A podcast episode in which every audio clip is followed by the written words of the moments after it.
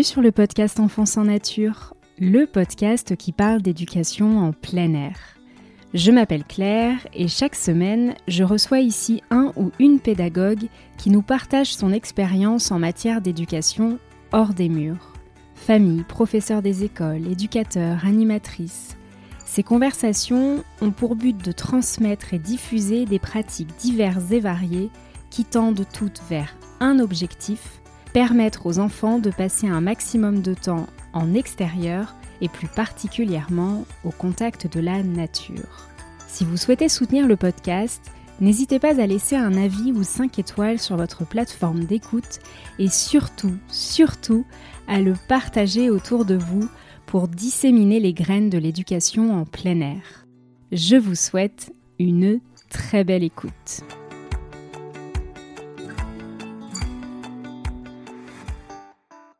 Aujourd'hui, je vous propose un échange avec Justine, facilitatrice nature en Belgique. Par le biais de sa structure Graines de Sauvage, Justine accompagne les enfants en forêt afin de leur permettre une connexion profonde à la nature basée sur le modèle des Eight Shields. C'est John Young, anthropologue, qui il y a 30 ans en est à l'origine et la pédagogie par la nature telle qu'elle est transmise aujourd'hui s'en inspire beaucoup mentorat culturel, connexion profonde, place médecine, rythme naturel. À travers sa pratique et son expérience directe, Justine nous aide à comprendre pourquoi et comment ces routines de connexion à la nature sont importantes. J'espère que cet épisode éveillera en chacun et chacune de vous une envie de trouver ou retrouver votre place médecine en forêt. Je vous souhaite une très belle écoute. Salut Justine Salut Bienvenue sur le podcast. Je suis très contente de t'accueillir aujourd'hui. Pour commencer, est-ce que tu peux nous dire dans quel coin tu habites et rapidement, pour le moment, ce que tu fais dans la vie? Pour le moment, j'habite à Bruxelles, en Belgique. Et euh, ça fait maintenant un an et demi, presque deux ans que j'ai lancé une association où je travaille euh, en accompagnant des enfants en forêt principalement. Comme les enfants, euh, j'ai besoin de mes petits rituels pour m'y retrouver.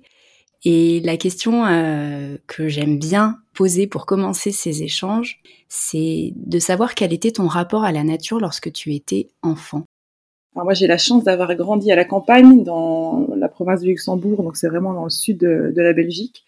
Euh, il y avait vraiment, dans le fond du jardin de mes parents, on descendait, il y avait euh, un champ, puis un ruisseau, puis de nouveau un champ, et puis de la forêt. Et euh, on passait en fait tout notre temps dehors avec mon, frère. On passait beaucoup, beaucoup de temps dehors. Dans ce ruisseau, d'ailleurs, on allait chercher après des fossiles. On, jouait euh, les pieds dans l'eau tout le temps. On allait dans, dans, la forêt faire des cabanes. Donc, c'est vrai que j'ai grandi vraiment avec cette chance de pouvoir avoir cette liberté dehors avec mes parents qui, euh, voilà, qui savaient plus ou moins où on était, mais qui, euh, qui nous laissaient cette liberté. Quoi. Et du coup, tu n'as jamais quitté le milieu euh, rural, enfin sauvage, tu as toujours vécu en, en, nature? Quand on était, petite, oui, j'ai toujours vécu en nature. Je suis partie faire mes études quand j'avais j'avais 18 ans, mais je suis revenue faire mes études finalement. D'abord, j'ai fait des études de kiné, moi. j'ai fait mes études de kiné près de chez mes parents, donc j'ai toujours vécu là. Et c'est seulement maintenant, ça fait seulement six ans que je suis euh, à Bruxelles, donc en pleine ville. Euh, autant dire que c'est euh, un sacré changement et que c'est pas évident quand on quand ton système nerveux est câblé sur la campagne et le calme. C'est ouais, assez assez stimulant, on va dire, et pas pas toujours évident.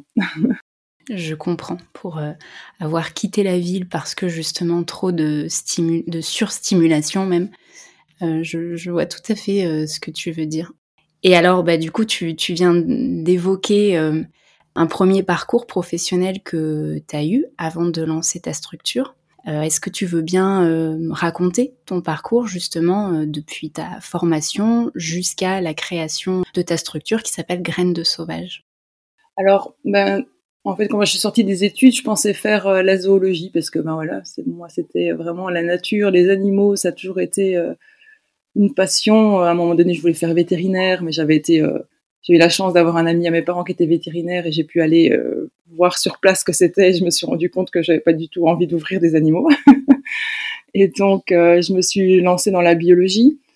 pour être zoologue. Je voulais vraiment partir en Afrique, aller étudier les lions. Je, pense que j'ai été baignée dans des documentaires animaliers, et donc avec une, une idée de voilà de la nature sauvage qui, qui m'emmenait dans, dans des pays lointains. Et puis, ben, c'était un peu le, la, la, dure confrontation du milieu des études, me retrouver euh, dans les études de bio où finalement on a deux, deux, heures de bio sur la semaine et le reste c'est de la, des maths et de la physique, etc. Ça a été un peu, euh, ouais, ça a été compliqué. Je me suis arrêtée assez rapidement et j'ai changé pour faire euh, un régenda. Donc en, en, Belgique, un régenda c'est pour euh, être prof euh, dans le, milieu supérieur. Euh, j'ai fait deux ans là-dedans et c'était en, en, biologie de nouveau, en, en, sciences quoi. Et moi, je me suis rendu compte que je voulais pas être prof, donc euh, voilà, j'ai de nouveau dû euh, rechanger. Donc c'était pas évident pour quelqu'un qui au départ avait vraiment une idée précise de ce qu'elle voulait faire, et puis je me suis retrouvée un peu perdue. Et puis finalement, bah, j'ai fait la kiné, la kinésithérapie. Je me suis lancée là-dedans. J'ai fait mes quatre ans d'études. J'ai travaillé pendant presque neuf ans. Euh, j'ai choisi de me spécialiser dans, dans l'enfant, dans le handicap chez l'enfant. Et en fait, euh, je me suis assez vite rendu compte que voilà, c'était pas forcément ce que je voulais faire, mais je pense qu'à un moment donné, une fois qu'on a trouvé euh, un métier, et puis bon, la kiné, c'est très, très spécifique, c'est très difficile de sortir de ce milieu-là euh, au niveau du, diplôme qu'on a. Euh, j'ai voilà, j'ai tenu pendant tout un temps. J'aimais vraiment bien travailler avec les enfants. Je me suis vraiment rendu compte que les, les moments, en fait, quand je travaillais dans des écoles où il y avait des moments informels ou des moments où on faisait plutôt du massage, des balades avec les enfants, qu'on allait faire de l'hypothérapie, ben, c'était vraiment les, les moments que je préférais et pas les séances individuelles où, où c'était très carré, il faut arriver à des résultats et, et finalement euh, on passe à côté du, on n'est pas dans le moment de l'enfance, on laisse pas les enfants jouer et c'est, ça devenait un peu compliqué pour moi. Et puis en, en ayant eu mon, mon premier enfant, euh, mon fils qui a maintenant bientôt 5 ans, euh, je pense que ça m'a fait réaliser pas mal de choses. J'ai arrêté la kiné, je me suis remise à, à dessiner beaucoup. J'ai lancé à ce moment-là euh, une petite entreprise d'illustration et j'ai fait ça pendant un an et demi. Mais je me suis vite rendu compte que vivre de l'illustration, c'était très compliqué. Et euh, je me suis dit, mais euh, en fait, pendant que j'étais enceinte de mon fils, j'ai fait une formation en animation nature euh, pour les enfants et j'ai fait une formation en médiation animale aussi.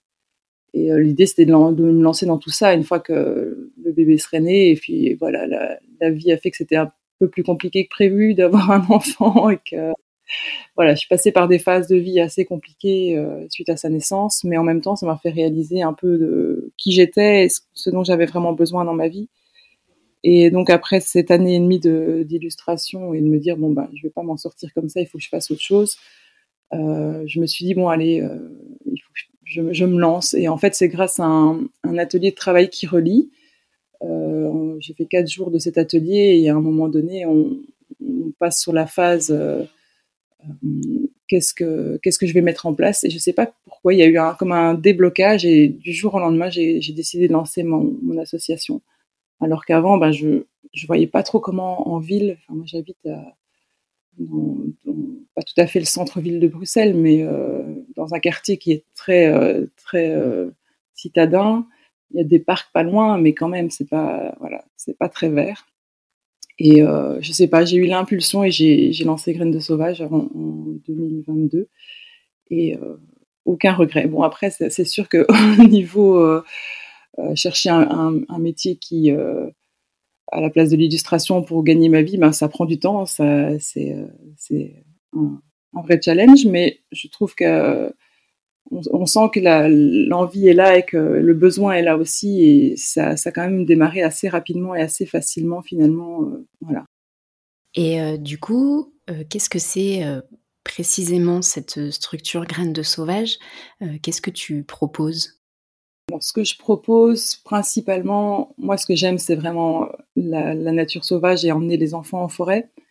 Euh, parce que je, comme je, je le disais, moi j'ai eu la chance de pouvoir grandir euh, dans, un milieu rural où je pouvais aller euh, toute seule m'amuser dans, la forêt, être en contact avec la nature sauvage vraiment sans, en, pleine liberté. Et ben, en, ville, on se rend vite compte que ben, les enfants, ils ont aucune liberté. moi, j'habite un deuxième étage d'un appartement. Je peux pas laisser mon fils aller jouer tout seul dans la rue, quoi. Et, et je me dis, mais les enfants, ils ont besoin de ça. On a besoin de, cette liberté. On a besoin de ce contact avec la nature, la nature sauvage, de façon libre, parce que ben, les enfants, soit ils connaissent pas la forêt. On a de la chance, c'est vrai, d'avoir une, grande forêt à Bruxelles. Et euh, soit ils connaissent pas, ils ont jamais pu y aller parce qu'elle est à l'autre bout de la ville et que voilà, les parents n'ont pas n'ont pas vraiment accès à ça, ou ils y vont mais juste pour se promener le, dimanche euh, après-midi et se promener sur les, les chemins et, donc jouer en forêt, jouer dans dans la nature, ils n'ont pas ils ont pas cette habitude-là. Donc c'est parti un peu de ça. Et donc ma, mes activités principales et qui euh, voilà qui touche vraiment au cœur de Graines de Sauvage, c'est j'emmène une fois par semaine des enfants qui sont en instruction en famille euh, en forêt toute la journée et euh, bah, je donne des stages pendant les, congés scolaires toute la semaine en, immersion en forêt. Euh, après, bah, j'ai d'autres activités qui sont voilà qui me permettent aussi de, faire vivre l'association, qui sont moins en, pas pas que c'est pas en accord, mais moins dans, la démarche de Graines de Sauvage où euh, ben, j'ai des mercredis après-midi dans, une structure où, je, fais de l'extrascolaire euh, autour de la nature. Et puis j'ai euh, des visites d'école dans, une pépinière. ici dans le centre-ville, on a la chance d'avoir une, une, jolie pépinière assez isolée où il n'y a pas trop de bruit et on peut faire des activités voilà, autour des plantes avec les enfants.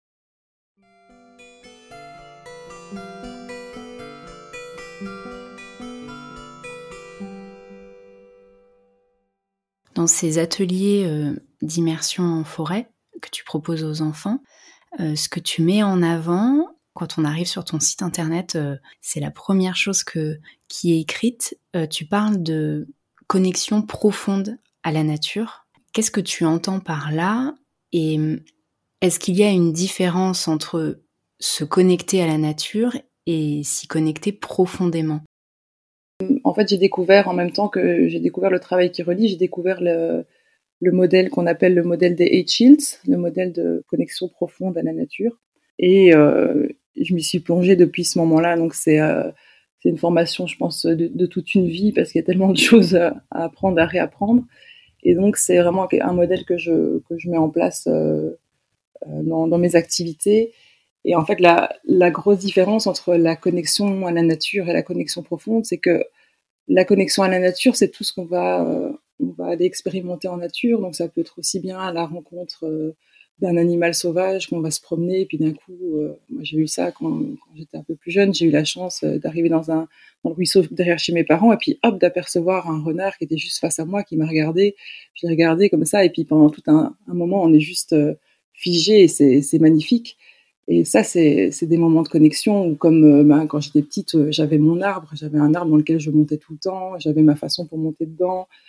Euh, c'est limite si je n'avais pas donné un, un, nom, et il y avait vraiment cette connexion au vivant. Et la différence avec la connexion profonde, c'est ce qui va se passer ensuite, parce que à partir du moment où on a une, une relation au vivant, et qu'il n'y a personne en fait pour, euh, pour réceptionner, réceptionner cette histoire. L'histoire qu'on vient de, vivre ne va pas forcément, euh, va pas forcément se passer quelque chose ensuite.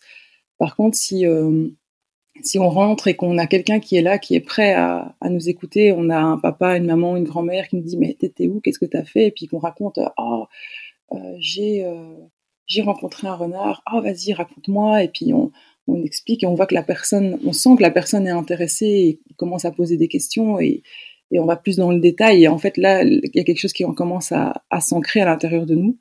Et euh, ça peut même arriver d'avoir cette personne en face qui, qui, pose des questions et qui nous amène en fait à une réflexion plus profonde et à se dire mais tiens c'est vrai euh, oh, est-ce qu'il y avait des empreintes est-ce qu'il y a des empreintes? Est-ce que tu crois qu'on pourrait retrouver le renard? Ah bah oui bien on va revoir ensemble et là on sent vraiment que ce qu'on vient de vivre, c'est quelque chose de spécial et c'est quelque chose de, fort.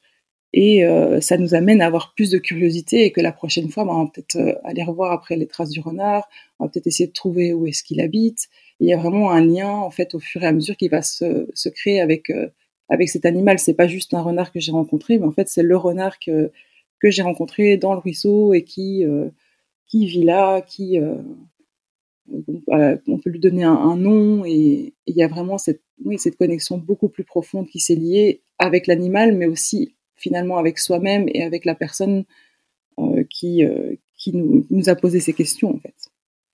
On reviendra sur la place des autres justement et notamment des adultes puisque elle est essentielle dans cette démarche de connexion profonde à la nature.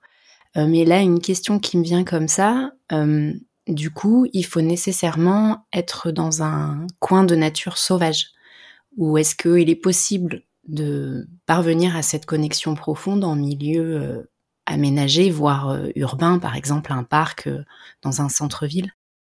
Non, il ne faut pas du tout forcément un lieu sauvage. C'est vrai qu'on recherche toujours plus ça parce que les peut-être que les, les, les émotions sont peut-être plus fortes de, croiser un, renard que plutôt de voir un, rouge-gorge dans, le jardin, mais en fait, ça peut se faire n'importe où. Au tout début, moi, mon, on parlait peut-être après, mais le site spot, ma place médecine, c'était à la fenêtre de, ma chambre. Je regardais euh, les oiseaux et je voyais euh, tous les jours le même oiseau. J'ai vu un, couple de pies, par exemple, créer son nid et voir que c'était la femelle qui restait dans, dans l'arbre et qui attendait que le mâle amène les petites, euh, les petites brindilles et celle qui a installé le nid et lui chaque, fois aller rechercher, euh, aller rechercher des brindilles. Ben voilà, c'est quelque chose que je ne savais pas avant de l'avoir observé. Et donc c'est tout à fait possible en, ville, dans un parc, dans le jardin. Et en fait, euh, le, la personne qui a, qui a créé ce modèle, John Young, il dit ben, le meilleur site, spot, c'est celui sur lequel on va. Donc le le, principe, c'est juste d'observer et de, de, voir la nature. La nature, elle est partout, elle n'est pas que euh, dans, la forêt sauvage, elle est aussi dans nos jardins, elle est aussi euh, dans la ville. Quand on se balade en ville, le nombre de, petites plantes qu'on peut voir sur, euh, sur les pavés qui poussent, le nombre d'oiseaux, c'est incroyable. Dans, le jardin, là derrière chez moi, je, je moi, j'y ai pas accès, mais il y a, des, des, jardins communs. Enfin, c'est un, un quartier, euh, un, bloc d'appartements de, avec chacun leur jardin.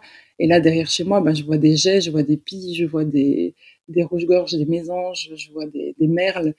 Euh, voilà, il y a, y a, pas mal de vie, il y a pas mal de choses qui se passent. Et rien que au niveau de l'observation des oiseaux, on peut apprendre énormément de choses. Et donc, on peut euh, avoir plein d'histoires à raconter et plein de choses à, à observer juste derrière, derrière chez soi par la fenêtre.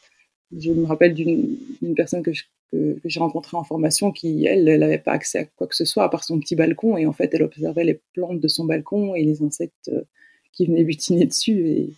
Et, voilà, ça, peut. À un moment, on a peut-être envie de quelque chose d'autre, mais euh, ça peut suffire en tout cas euh, pour commencer cette, cette connexion.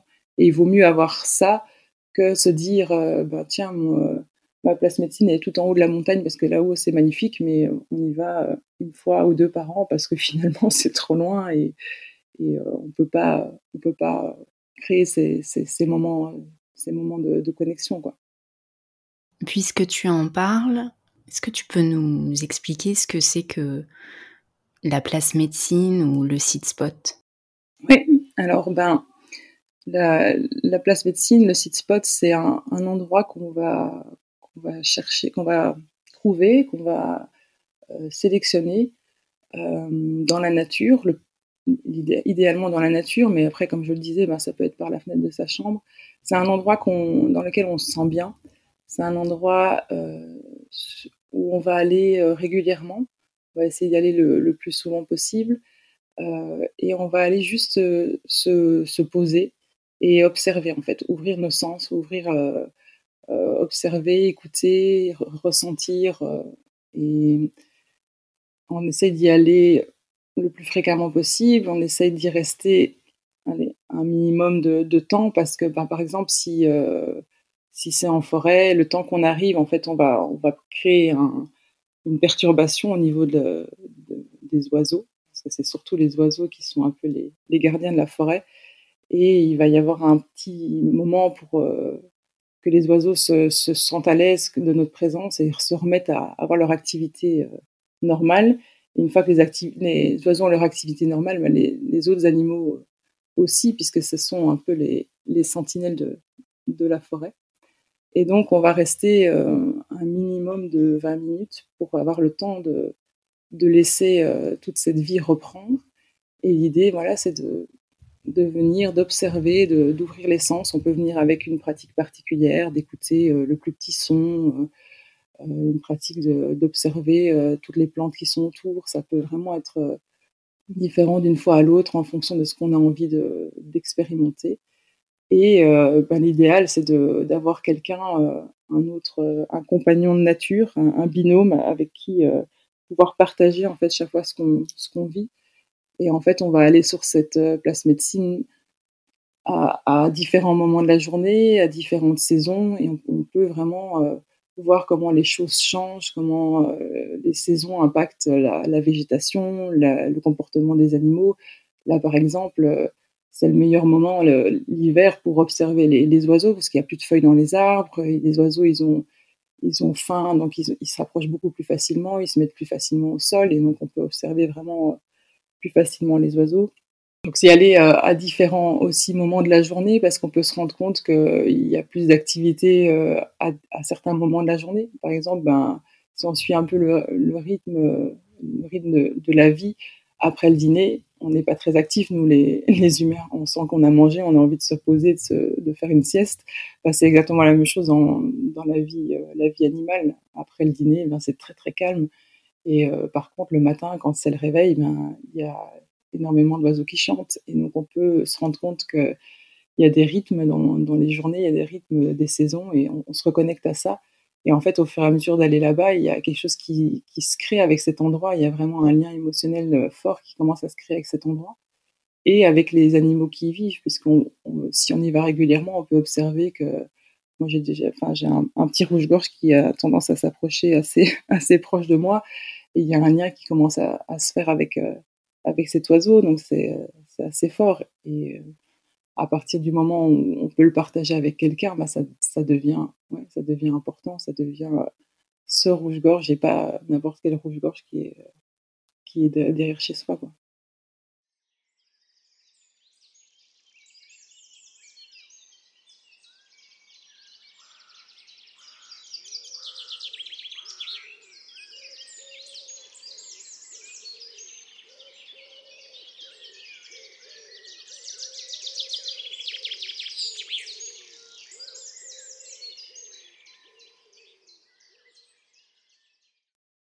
Rester euh, assis ou assise euh, en forêt, quand on est adulte, euh, ça nous paraît abordable de se poser. Par contre, imaginer un enfant de 7 ans se poser pendant 20 minutes, ça peut paraître fou.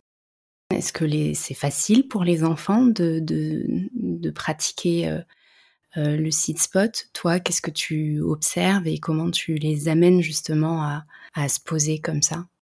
C'est sûr que bah déjà pour les adultes, c'est pas si simple que ça, je pense. je pense qu'il y a beaucoup, on a très peu l'habitude de, rester assis et de, se connecter à nos sens. Finalement, on est beaucoup dans notre tête euh, avec tous les milliers de choses à faire. Donc ça prend un certain temps déjà de, de pouvoir être à l'aise, puis d'être à l'aise de s'asseoir euh, dans la nature sauvage. Ça prend quand même déjà un, petit peu de temps.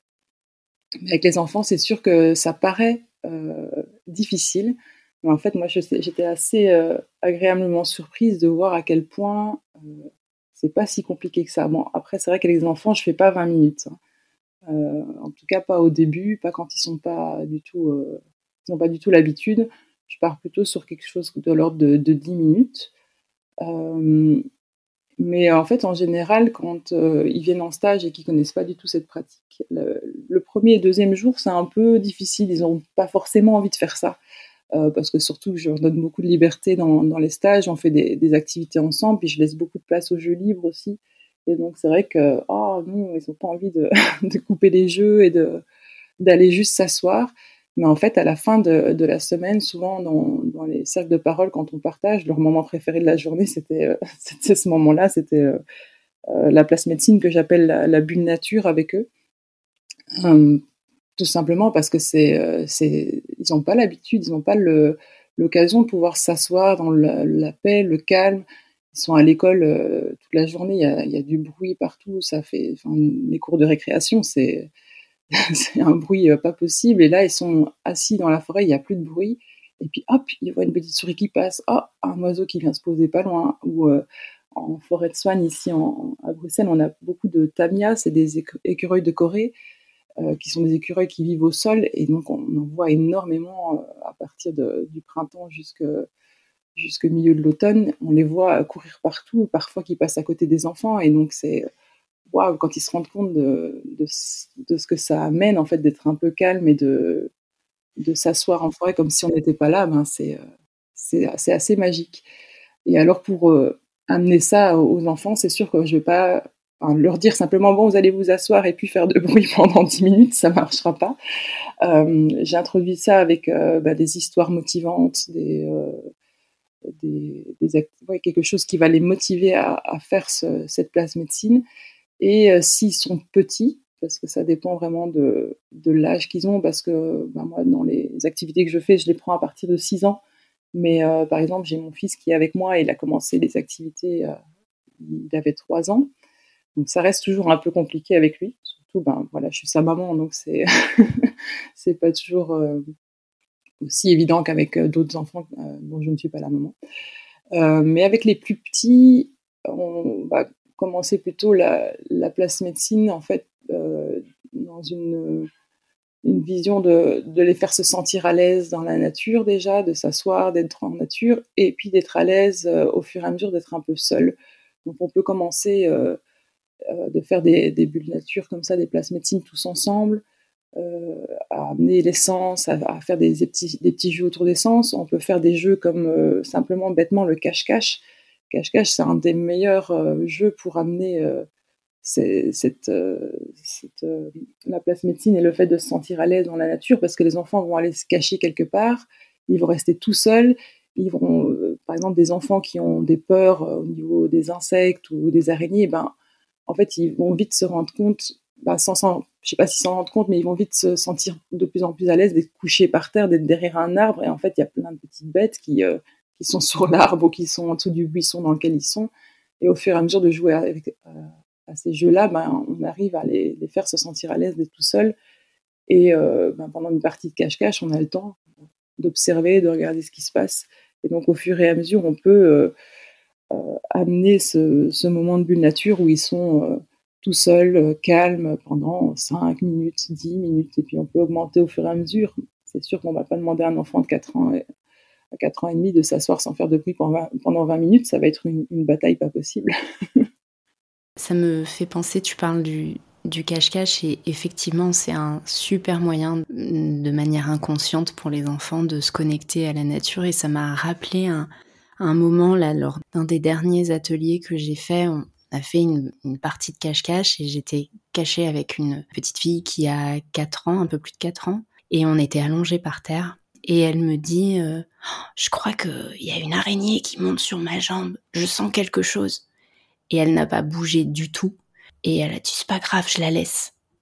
Et alors que dans d'autres circonstances, elle aurait probablement pas eu la même attitude parce que si je me suis cachée avec elle, c'est que en général elle est elle est toujours euh, près de moi et à avoir euh, encore euh, euh du mal à se à se lâcher et à avoir confiance. Mais là, elle a pas bougé parce que dans le jeu et euh, parce qu'elle était occupée à autre chose, elle avait un autre objectif donc ouais, effectivement, c'est un, c'est un bon moyen. Et même chez les plus jeunes, tu parlais de ton fils avec qui tu as commencé à 3 ans. Moi, j'avais été scotchée de voir ma fille.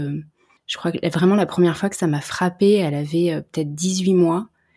Et elle était assise par terre et elle n'a pas bougé, mais peut-être pendant presque 10 minutes, ce qui à cet âge-là est énorme. je l'avais pas du tout amenée à faire ça. Elle s'est posée toute seule, mais elle était bloquée à regarder. Euh, on était devant une rivière, alors c'est vrai que c'est assez captivant, c'est un peu comme le feu. Quand c'est en mouvement comme ça, ça, a tendance un peu à nous hypnotiser. Mais euh, je m'étais dit, waouh, ah ouais, à, à 18 mois, euh, ils peuvent quand même euh, se, se, poser comme ça, alors que dans le quotidien, euh, c'est de l'agitation permanente, quoi. C'est un peu la puissance de la nature et la, puissance du jeu combinée. C'est, on se rend pas compte oui, qu'on peut arriver vraiment à, ça chez les enfants. Et moi, je suis à chaque fois euh, assez étonnée de, les voir assis comme ça et de les voir. Après, c'est sûr qu'ils font pas la place médecine euh, comme les adultes, où les adultes, on, on va voir qu'on on bouge pas du tout, on est vraiment très attentif. Les enfants, ils vont chipoter un peu, ils vont prendre un bâton et gratter des choses. Mais en fait, même en faisant ça, ils, arrivent à revenir avec des histoires de ce qu'ils ont vu et entendu. Donc, ils sont tout à fait capables de faire, euh, deux choses en même temps. Et je pense que le, fait de chipoter, ça les aide à, se centrer un peu plus.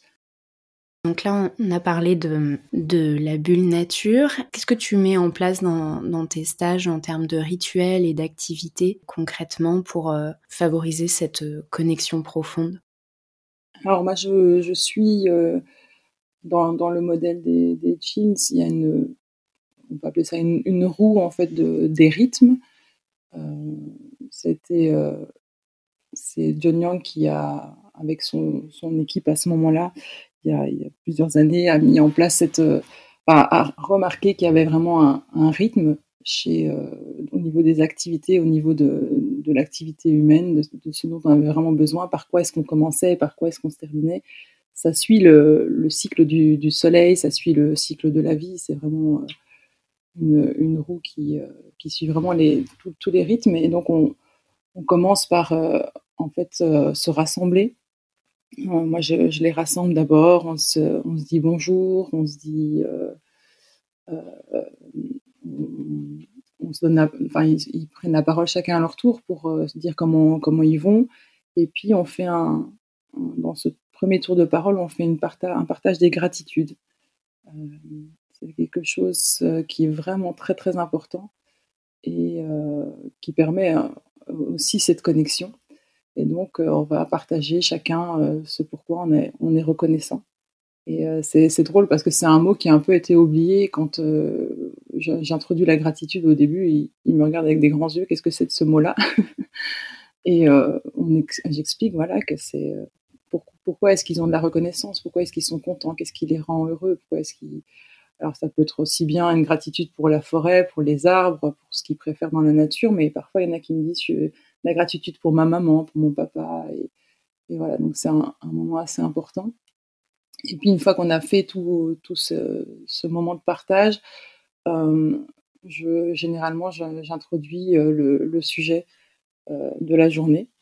D'une façon voilà, qui va les inspirer, les motiver et donner envie de, passer à la suite. Et puis là, on part dans le l'action, quoi. On part dans le mouvement, on fait, on fait des jeux, on fait des explorations, ça dépend vraiment du, du, thème en particulier. et puis généralement, c'est à ce moment-là qu'on fait la, la, pause, la pause manger, la pause où ils ont des moments de jeu libre où ils peuvent aller explorer par, par eux-mêmes. Et puis, on un peu plus tard, euh, après le, repas, après ces moments de jeu libre, on revient pour euh, faire l'espèce de mise en commun de, voilà, qu'est-ce qui s'est passé aujourd'hui, qu'est-ce qu'ils ont retenu. On va, ouvrir des livres. Euh, si on va par, par exemple, si on parle du renard, ben on, on, va ouvrir des livres sur le renard. On va essayer d'apprendre un peu des choses sur lui. On va euh, écrire dans le carnet, dessiner dans le carnet pour euh, avoir un, souvenir et voir de, quoi ils se, ils se souviennent en fait, qu'est-ce qui les a touchés le plus euh, voilà, sur, sur ce thème-là du jour. Et puis, on termine la journée en, refaisant un cercle de parole, en voilà, qu'est-ce que c'était quoi le meilleur moment de la journée, qu'est-ce qu'on, avec quoi est-ce qu'on repart. Et la bulle nature dans tout ça, ça je, c'est un moment, je n'ai pas vraiment un moment précis où je la fais, c'est un peu des fois au, feeling, euh, parce que je me rends compte, généralement la nature c'est quelque chose qui irait plutôt au début de la journée, mais je me rends compte qu'en fait le, fait de pouvoir être dans l'action, de pouvoir dépenser leur énergie, euh, ça leur permet d'être beaucoup plus posés pour la, la bulle nature. Donc voilà, ça dépend un peu de comment je le sens, de quelle est l'énergie du groupe, euh, de qu'est-ce qu'est-ce que j'ai envie d'amener ce jour-là. Est-ce que euh, tu peux expliquer quelle est la place de l'adulte, de l'accompagnant dans ce modèle-là, la posture à adopter, voilà, quelle est ta place toi euh, lors de ces stages?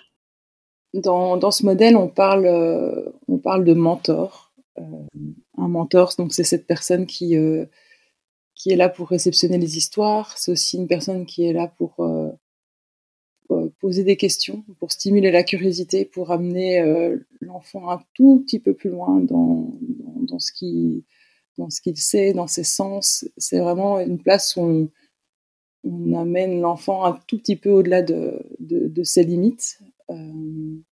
C'est un, rôle aussi, on, on appelle ça le, le mentorat coyote. C'est un peu le, on joue un petit peu des tours. Euh, c'est faire un petit peu des, des, blagues, je sais pas comment traduire, parce que c'est un modèle qui est américain, donc euh, tout est en, anglais, donc j'ai parfois un peu les mots qui me manquent en, français, mais c'est un peu euh, voilà jouer des, petites blagues pour amener l'enfant à faire euh, certaines choses.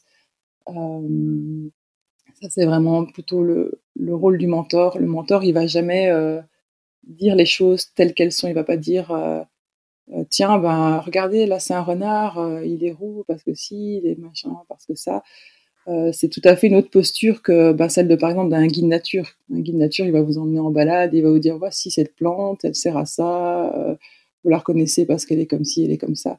Le mentor, il va amener devant la plante et puis il va dire ben, tiens, qu'est-ce que tu observes Ah, et elle a combien de feuilles? Ah oui, d'accord. Et pourquoi? Et, voilà, il va amener vraiment tout un questionnement et l'enfant, bah, soit il a les réponses, soit il les a pas, mais c'est pas l'important d'avoir les réponses en fait, c'est ce que ça va créer à l'intérieur de lui comme euh, curiosité et envie d'aller euh, d'aller voir plus loin, euh, peut-être après à la maison ou une autre fois. et, moi j'avais vu ça avec une petite fille qui qui pose toujours beaucoup de questions, qui est très curieuse, mais qui voilà, je, pense qu'à la maison elle a peut-être pas forcément voilà cette, connexion et cette, capacité d'avoir euh, cette connexion qui euh, revient une fois euh, à une activité en me disant ah j'ai vu tel champignon sur le bord de la route, il avait un, pied, il avait des lames et, et, le chapeau était telle couleur, etc. Et donc vraiment dans, dans la description et la curiosité parce que ben, on avait parlé des champignons de trois semaines avant et, ça l'avait ça l'avait touché quoi. Et donc dans, dans ma posture, je ne me vois pas du tout comme une animatrice parce que je, je, n'anime pas les enfants, je leur fais des propositions de, d'activités de, de jeux et euh, je leur laisse aussi beaucoup euh, d'espace de liberté pour explorer et pour, euh, pour pouvoir jouer librement. Et mon, rôle, voilà, c'est de, de, leur proposer certaines choses, de leur proposer un contexte qui va permettre cette connexion et d'être là pour, pour écouter leur histoire et de pour, pour, poser ces questions qui, euh, qui vont les amener euh, plus loin dans leur réflexion et plus loin dans, dans leur connexion. Et du coup, euh, pour aller vers ce mentorat, est-ce que tu as dû déconstruire des croyances, des idées, des, des habitudes et en construire d'autres pour adopter cette posture-là? Oui, je pense, oui, oui, parce que dans, dans notre société, en fait, le mentorat, il n'existe pas, il n'existe plus. Euh, c'est pourtant une façon de, de faire qui, euh, qui est retrouvée dans toutes les, tous les peuples autochtones. Et donc, c'est une façon aussi de, de faire qu'on avait dans, dans, nos, sociétés euh, il y a, je sais pas combien de centaines d'années, mais par exemple, John Young, qui, qui est le fondateur de de la, de la du modèle, euh, lui, il avait une grand-mère euh, irlandaise et une grand-mère polonaise et il a été mentoré euh, depuis tout petit par sa grand-mère, quoi, qui l'envoyait en quête de chercher telle grenouille et qui lui posait des questions, qui lui offrait des guides de terrain, etc. Et donc lui, dans son, il a fait des études d'anthropologie et c'est vraiment le travail de sa vie, c'est de comprendre ce que c'est ce mentorat et, et pourquoi, euh, pourquoi il y a des cultures qui sont connectées et d'autres qui ne le sont pas. Et il se rend compte que, en fait, euh, il s'est rendu compte que bah, notre société, a perdu ce mentorat et que euh, on, en a besoin, en fait, pour pouvoir se connecter. Parce que nous, notre, notre façon de faire dans, la société occidentale, c'est de, c'est plutôt la, façon ex cathedra. quand on va à l'école, on, te dit quoi apprendre, comment l'apprendre et quand l'apprendre alors que dans le motorat, on va suivre euh, le rythme normal, euh, le rythme de, la personne et que euh, donc on est au tout départ en fait moi j'avais commencé une formation en même temps de faire cette formation de, de mentorat j'ai commencé une formation de guide nature. Et le tout premier travail de terrain c'était avec un, un ornitho Et moi, j'étais super contente parce que les oiseaux, euh, c'est devenu vraiment une passion. Je me dis, génial, une journée sur le terrain, sur les oiseaux et tout. Et en fait, c'était, euh, je crois que c'est la, journée qui m'a le plus déconnecté des oiseaux. Je n'ai pas compris ce qui s'était passé. On a passé la journée à courir après les oiseaux pour remplir une liste pour voir 62 euh, oiseaux sur la journée, 62 espèces d'oiseaux. Et en fait, je suis rentrée là, je, j'ai rien retenu, j'ai pas compris qui étaient ces oiseaux et je passais à un moment donné, au bout de, de deux heures de cette journée, j'en pouvais plus, j'avais envie de rentrer chez moi. je me suis dit, mais qu'est-ce que c'est cette façon de faire en fait, d'assimiler toute cette connaissance d'un coup ça peut pas se faire comme ça en fait. J'ai décidé d'arrêter cette formation et de me lancer vraiment dans le motorat et d'avancer euh, au fur et à mesure. Et donc, quand je veux apprendre un, oiseau, ben, je l'apprends euh, complètement en l'observant, en allant écouter son, son chant, en répétant, en, allant euh, lire dans les guides de terrain et voir ce que je retiens, ce qui me touche vraiment là-dedans, et pas euh, être une bibliothèque de connaissances. Et donc, euh, il y a toute cette, cette chose-là à, déconstruire en fait dans cette approche en fait qu'on a nous dans la société occidentale d'être dans l'approche éducative où on doit connaître, connaître, connaître, mais en fait il n'y a aucun lien qui se crée avec avec l'animal qui est en face, avec la plante qui est en face. Par contre, si euh, on voit on découvre le pissenlit, on voit qu'on a plein dans notre jardin, et puis en fait, euh, on commence à se rendre compte qu'on peut, euh, on peut utiliser la plante pour ci, pour ça, pour la manger, pour manger telle partie, on peut faire telle chose avec telle autre partie. Ben, on commence à créer un lien vraiment avec, notre, avec, ce, avec ce pissenlit dans notre jardin. C'est tout à fait différent. Et donc, il y a il y a beaucoup de choses que j'ai lâchées que j'ai laissé tomber en fait pour, euh, pour accepter de, de, prendre le temps en fait de, de, créer cette connexion et que ça se fait pas juste en ouvrant un livre et en lisant un truc sur le pissenlit en fait c'est vraiment aller à la rencontre de, de, tous ces êtres qui va qui permet en fait d'avoir cette connexion et après on l'oublie plus jamais en fait.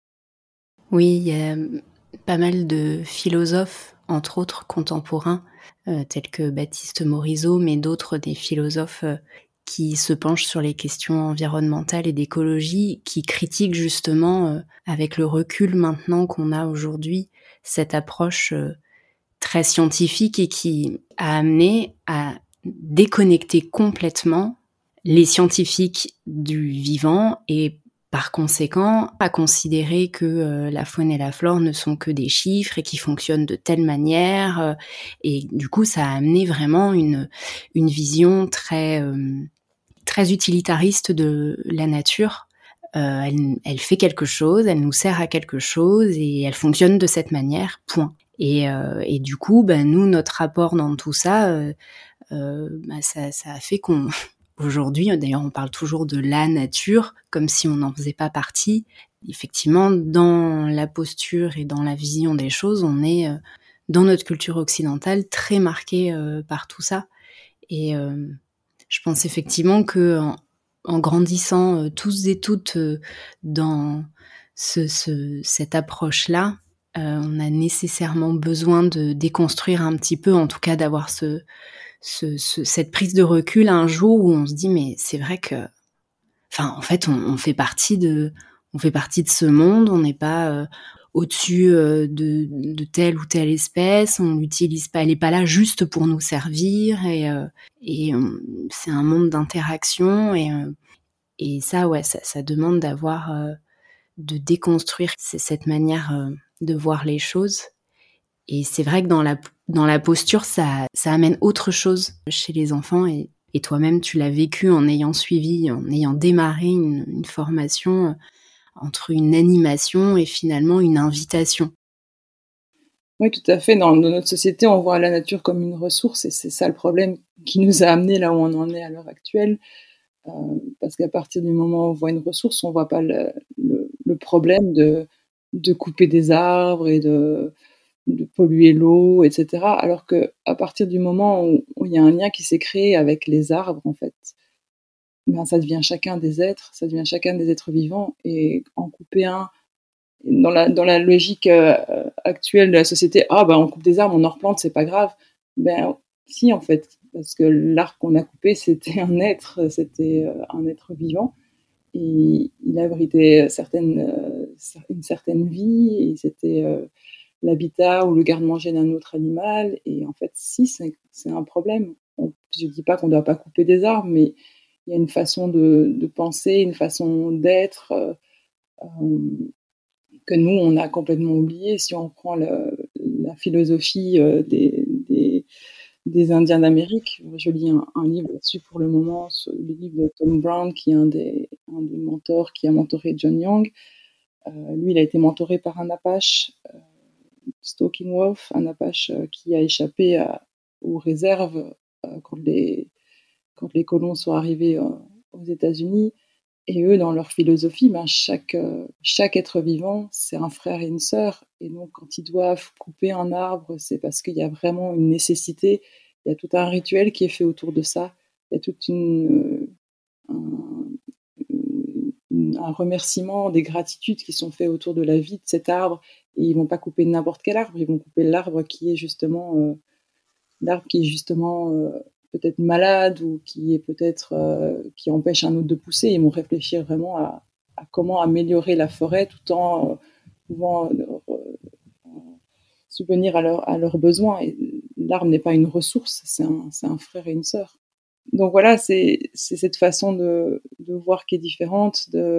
Ben, est-ce que c'est le, fait de voir la nature comme des ressources nous a amené à, détruire en fait la, la, planète sur laquelle on vit et la nature, tout comme nous, tout comme la planète, a besoin qu'on se reconnecte en fait de façon profonde pour pouvoir revivre en harmonie avec. Et on a besoin, vraiment besoin de ça. Donc on a besoin que les enfants euh, se reconnectent, mais pas que, pas que les enfants, parce que si on compte que sur les enfants, en fait, le problème c'est que les enfants ils vivent avec des adultes, et si les adultes euh, continuent pas cette connexion aussi dans, dans le quotidien, bah, c'est pas en une semaine de stage euh, que, ça va changer. Ça amène quelque chose chez l'enfant. Il y a une base qui est, positive, il y a une base qui est là et ça, sera toujours une force pour eux.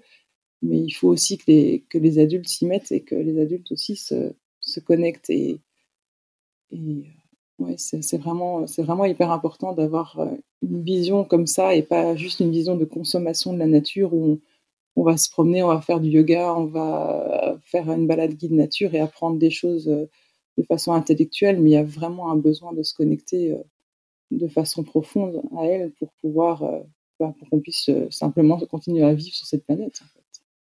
Justement, est-ce que tu essaies de faire le lien, de transmettre quelque chose aux familles, aux, parents, pour qu'il y ait comme une continuité, ou en tout cas que toi, tu fasses une transmission de cette posture-là, parce que du coup, les, les enfants pendant tes stages euh, euh, ont cette euh, liberté et, et, ont en face d'eux une adulte qui, qui, est dans cette posture de, de mentorat. Mais après, rentrer à la maison, tu, le disais un peu tout à l'heure, ils n'ont pas forcément ça. Et l'idée, c'est pas de dire il faut faire de cette manière, mais on a besoin de tous les adultes, en tout cas tous les adultes qui sont au quotidien avec des enfants. Euh, ils ont un vrai rôle à jouer euh, là-dedans et c'est pas en, en, une matinée ou une semaine, ça va créer quelque chose chez l'enfant, mais qui peut s'éteindre très vite si derrière c'est pas entretenu.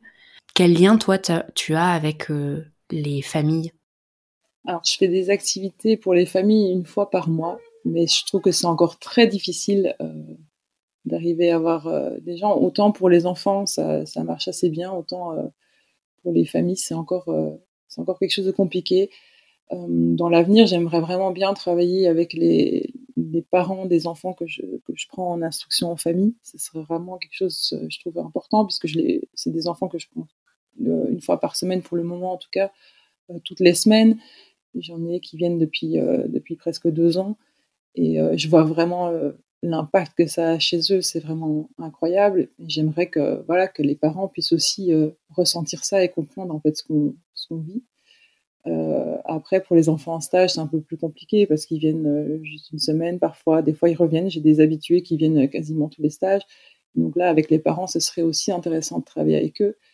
Mais voilà, c'est toujours la problématique, ça doit venir, venir d'une volonté aussi euh, des parents. Je ne peux pas les forcer, malheureusement, ou peut-être heureusement, euh, à venir euh, expérimenter, expérimenter ça. Donc, ça c'est voilà une des premières choses que je fais, c'est proposer des, activités pour les familles. Et puis ben, là, je suis en train de, de travailler sur différentes choses pour pouvoir former aussi les adultes, que ce soit des parents ou pas, des, des personnes qui travaillent avec des enfants ou pas, parce que je pense que voilà, c'est bénéfique pour, pour n'importe quel adulte aussi, mais je pense que c'est vraiment important que ça ne reste pas juste au niveau des enfants, mais que, que les adultes prennent aussi leur part et se, se, reconnectent. Et donc là, je suis en train de travailler sur euh, des, formations, euh, en tout cas pour le moment, euh, à distance. Et puis à un, un moment donné, j'aimerais aussi en présentiel, mais moi, je reste aussi, ça reste aussi compliqué pour moi parce que je suis à Bruxelles et que la forêt, ben, c'est la forêt de la ville et on ne peut pas faire de feu, on ne peut pas construire une cabane, je peux juste mettre une bâche quand il pleut. Et donc, au niveau du confort, c'est quand même très limité. Les enfants, ils s'en plaignent pas et les enfants, ils peuvent, euh, ils peuvent accepter plein de choses, mais les adultes, c'est un peu plus compliqué. Donc euh, voilà, c'est pour le moment, je fais avec, euh, avec les limites que j'ai et, j'espère à un moment pouvoir, voilà, pouvoir plus de choses effectivement autour des familles parce que je pense que c'est que c'est vraiment primordial de, pouvoir avoir cette continuité après les activités avec les enfants, d'avoir cette continuité à la maison. Parce que si effectivement les enfants y viennent et qu'ils ont un adulte qui, euh, qui les écoute et qui trouve vraiment intéressant leurs histoires de nature et tout ça, puis quand ils rentrent à la maison, ben, les parents, ils n'ont pas l'habitude de ça. C'est pas qu'ils n'ont pas, qu'ils ont pas envie d'écouter leurs enfants, c'est juste qu'ils sont dans leur quotidien, ils ont leur, leur travail et euh, ils savent pas comment écouter et comment poser des questions euh, adéquates qui font que, que bah, ça va pas, ça va pas casser cette connexion. Et donc, je pense que c'est vraiment important que, ouais, qu'on puisse toucher aussi, aussi les familles.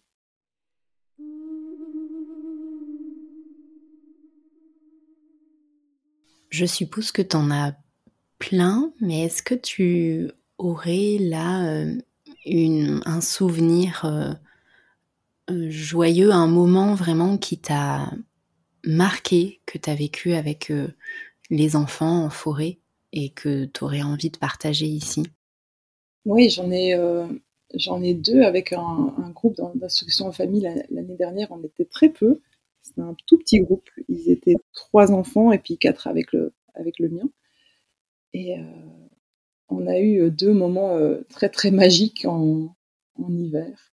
Euh, on jouait, on était tous les cinq en train de jouer et vraiment en faisant du bruit. Et puis à un moment, je me suis mise debout sur une, souche et je les regardais juste en dessous de moi en train de jouer. Et puis il y a quelque chose, je me suis mis dans cette vision qu'on appelle la vision de la chouette dans, le modèle des Hitchens et vraiment de regarder, euh, bah, de regarder de façon euh, grand angle, quoi. Et là, il y a un truc qui a attiré mon regard et j'ai regardé sur la gauche et puis il y avait deux, euh, deux jeunes chevreuils. aller à combien de mètres J'ai toujours du mal avec les distances, mais je dirais qu'ils étaient à, à 300 mètres, peut-être moins, je sais pas. Ils étaient vraiment pas loin, en tout cas on les voyait et ils étaient en train de jouer, en train de, de se courir après, de, de, de, se foncer un peu dessus. Et puis j'ai vite fait aux enfants, regardez, regardez. Pourtant, ils faisaient beaucoup de bruit, hein, les enfants. C'était pas comme ça, était en, en mode bulle nature, euh, discrète et tout. Et là, d'un coup, euh, les enfants sont tous mis à regarder. On était tous figés comme, euh, comme au cinéma en train de regarder ces, deux chevreuils. Et c'est quand même assez étonnant parce que, enfin, moi, avant de commencer les activités en nature avec les enfants, j'allais quand même en, forêt et j'ai jamais vu d'animaux. Forcément, je marchais dans, avant d'être connecté comme ça, je marchais sur les sentiers et j'avais jamais fait attention et j'avais jamais vu euh, les chevreuils. Mais c'est un lieu euh, en forêt de soigne, on peut pas quitter les, les chemins n'importe où. Il y a vraiment des zones de jeu et là, c'est une zone de jeu, c'est une zone où les chiens sont lâchés sans laisse. Donc, euh, c'est très étonnant de, de, voir des chevreuils à, cet endroit-là. Donc, c'était vraiment magique de, les voir jouer comme ça. Et euh, une autre fois, on était avec ce même groupe-là, on était en train de jouer, et d'un coup, il y a un, épervier, il me semble que c'était un épervier ou un autour des palombes. Je ne suis pas tout à fait sûre, j'ai pas eu le temps de, de pouvoir euh, assez bien euh, l'observer parce que j'ai été interrompue, mais en fait, il est venu se poser sur un arbre juste au-dessus de nous, vraiment au-dessus de notre tête. Euh, on est resté figés tous les, tous les cinq à, à regarder cet oiseau qui était impressionnant de voir un oiseau, euh, un rapace comme ça de, tout près. C'était euh, un moment magique. Et c'est à ce moment-là que j'étais interrompue parce que le garde forestier était venu me, m'embêter parce que j'avais mis une bâche. Finalement, par la suite, ça s'est, arrangé, ils ont bien accepté la bâche, mais ce jour-là, ils voulaient que j'enlève la bâche alors qu'il pleuvait. Et j'étais mais taisez-vous, vous voyez pas, il y a un rapace là, il est juste là, vous êtes en train de m'embêter, il est en train de klaxonner avec son petit vélo. J'ai dû aller lui parler, je dis, mais vous vous rendez pas compte, vous avez vu ce qui se passe, et vous m'embêtez pour une bâche, vous avez vu ce qu'il y a là dans l'arbre, enfin, c'est incroyable. Et euh, ouais, c'était magique pour euh, ce groupe-là, on, a vraiment eu des rencontres euh, incroyables de, de, de, vie sauvage malgré qu'on était en train de faire du bruit. Et donc, ça m'a, ça m'a amené des questionnements, me dire, mais tiens, est-ce que la nature, elle, est, elle accepte les enfants, en fait, même quand ils sont dans le bruit, parce qu'ils sont dans, l'accueil, ils sont dans, dans quelque chose d'autre, ils sont pas dans leur mental, on est tout le temps dans ces trous mentaux, et je pense que ça, ça fait des répercussions, en fait, sur, sur les animaux. Ils, sentent notre présence, puis on fait beaucoup de bruit quand on marche, etc. Euh, et là, les enfants, on a déjà eu des, des, moments comme ça assez magiques malgré le bruit. Et je pense que la nature, elle a, elle a peut-être plus confiance, elle a peut-être moins peur euh, avec les enfants. Je sais pas, c'est un questionnement qui, euh, qui, est venu suite à ça, mais c'était euh, ouais, vraiment magique ces deux moments. Alors on arrive à la fin de notre échange. Le podcast, ce sont des adultes qui l'écoutent. Alors pour toucher le cœur des adultes, qu'est-ce que tu pourrais dire à une personne qui a envie d'aller vers cette connexion profonde à la nature ou de se reconnecter, euh, parce qu'il y a aussi beaucoup d'adultes qui, qui ont été connectés enfants et qui, s'en sont déconnectés, qui a envie de le faire, mais comme une petite voix, comme un petit blocage. Est-ce que tu aurais euh, quelque chose à, conseiller, des outils, une habitude, euh, bref, quelque chose à transmettre? Je pense que là, si l'envie elle est là, il faut juste essayer quoi. Essayer euh, de commencer par, cette place médecine peu importe où c'est et peu importe le temps. Si c'est cinq minutes c'est cinq minutes c'est déjà c'est déjà énorme. Trouver un endroit voilà qui, qui, nous fait du bien on est on peut on peut aller s'asseoir et, et, se connecter comme ça moi ça m'a ça m'a vraiment appris à, me poser à être beaucoup plus calme euh, et à accepter aussi les choses comme elles sont, parce que moi, je n'ai pas l'occasion, comme je, mon fils est en instruction en famille, il est tout le temps avec moi, et donc je suis obligée de l'emmener avec moi aussi pour la, la place médecine, donc autant se dire que 20 minutes de calme, je les ai pas. Mais voilà, je, me dis que j'ai de la chance de pouvoir le faire avec lui et de lui montrer un exemple, de lui montrer euh, une habitude qui, euh, voilà, peut-être dans un an, deux ans, ben, il sera capable de se poser et de, de faire moins de bruit. Mais ça, moi, ça m'a amené tellement de paix, de calme. Ça, ça, me fait tellement du bien d'y aller qu'il faut se dire, moi, c'est à 25 minutes en vélo. Hein. Je ne conseille pas. Hein. Je, si vous pouvez, euh, on dit normalement d'aller maximum à 10 minutes de chez soi parce que ça permet d'y aller fréquemment. Mais en fait, j'ai besoin d'être en forêt. Pour moi, c'est pas possible d'être dans un parc. Mais c'est tout à fait faisable dans un parc, c'est juste mon besoin personnel. Euh, je suis tellement, j'aime tellement y aller que ben, je fais ces 25 minutes de vélo aller, 25 minutes de vélo retour pour, pour y aller, parce que ça fait tellement de bien, ça a amené tellement de choses aussi dans notre famille, euh, tout ce modèle de connexion. Euh, une autre chose à pratiquer qui est intéressante et vraiment facile à faire, c'est les gratitudes. Euh, c'est quelque chose qu'on a mis en place dans, notre famille tous les soirs avant de, de, en mettant notre fils au lit, ben, on fait euh, le meilleur moment de la journée et, les gratitudes. Et ça permet vraiment de se rendre compte de, ce qu'on a, de, de, ce qui est beau autour de nous, de, de, se sentir lié, de dire Ah oui, moi aussi j'ai cette gratitude, t'as ressenti ça aussi. Enfin, c'est très fort et ça ne demande pas beaucoup d'efforts à, à, faire. Ça, ça, rentre assez vite dans, dans le quotidien. Donc voilà, ce serait deux premières choses à faire mettre ces gratitudes en place et puis euh, essayer d'aller euh, sur, euh, sur un site spot, euh, même 5 minutes, le plus souvent possible, jusqu'à ce que ça devienne plus facile et y aller, y aller tout doucement si on n'est pas à l'aise. je pense que c'est surtout ça, c'est important de, de, se respecter et d'y aller au fur et à mesure, tout doucement. Eh ben, merci pour ces idées. Avant qu'on se dise au revoir, je te propose de parler de ton tout nouveau projet, puisque aujourd'hui on enregistre un podcast, mais tu t'es lancé aussi dans la création d'un podcast. Si tu veux euh, nous dire où le trouver et euh, puis voilà nous le présenter un petit peu, et bah c'est le moment. Oui, je me suis aussi lancée dans, l'aventure du podcast. Euh, il s'appelle Nature et Connexion. Le, fil rouge, c'est de voilà de parler de cette connexion, de, connexion à la nature, la connexion profonde à la nature, de parler aussi du modèle des chills, mais pas que. le premier épisode est d'ailleurs avec Jean-Claude Catry, qu'on retrouve dans le film L'autre connexion, qui a quand même fait un, un peu le, tour de, la France et de la Belgique, et sans doute de la Suisse. pas oublier nos amis suisses si jamais ils nous écoutent et peut-être même du Canada, puisque en fait l'école de Jean-Claude et Ingrid se trouve au Canada. Euh, voilà, c'est un premier épisode sur euh, justement sur cette connexion profonde à la nature. Je vous conseille de l'écouter. C'est vraiment, écouter Jean-Claude, c'est toujours un, moment euh, incroyable.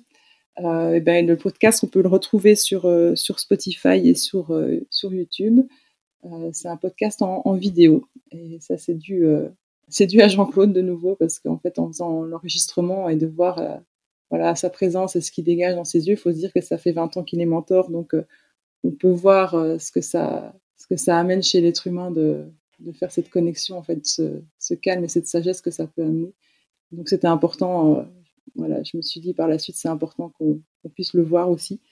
Et donc voilà, c'est en vidéo sur YouTube et, Spotify. Trop chouette. J'ai pas encore pris le temps de l'écouter, mais euh, j'ai vu les quelques extraits. Effectivement, euh, je crois que la, vidéo était une, une, bonne idée parce que rien qu'en 30 secondes d'extrait, il se dégage des choses fortes.